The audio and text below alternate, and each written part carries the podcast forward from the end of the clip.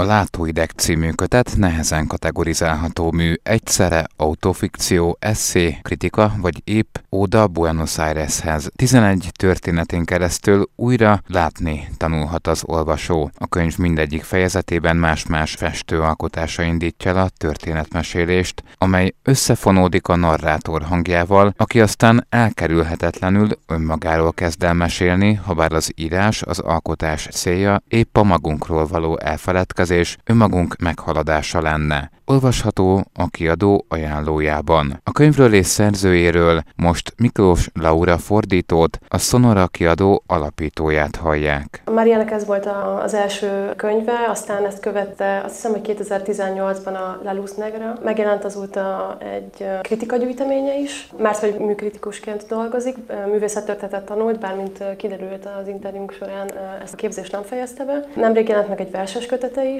egyébként ugyanannál a kiadónál, aki a az első kiadást csinálta a látóidegből. Azt hiszem, hogy a legizgalmasabb a Mariában az, hogy egyik területhez sem tartozik úgy, hogy nem képzőművész, és irodalmárnak sem, vagy az irodalomhoz közel álló személynek sem vallja magát, és hogy ez a köztesség, amiben ő mozog, ez számomra nagyon újszerű volt, vagy, vagy olyan könnyedé tette azt a, az olvasást, amit ezek, ezek által a novellák által, vagy regény, ki tudja.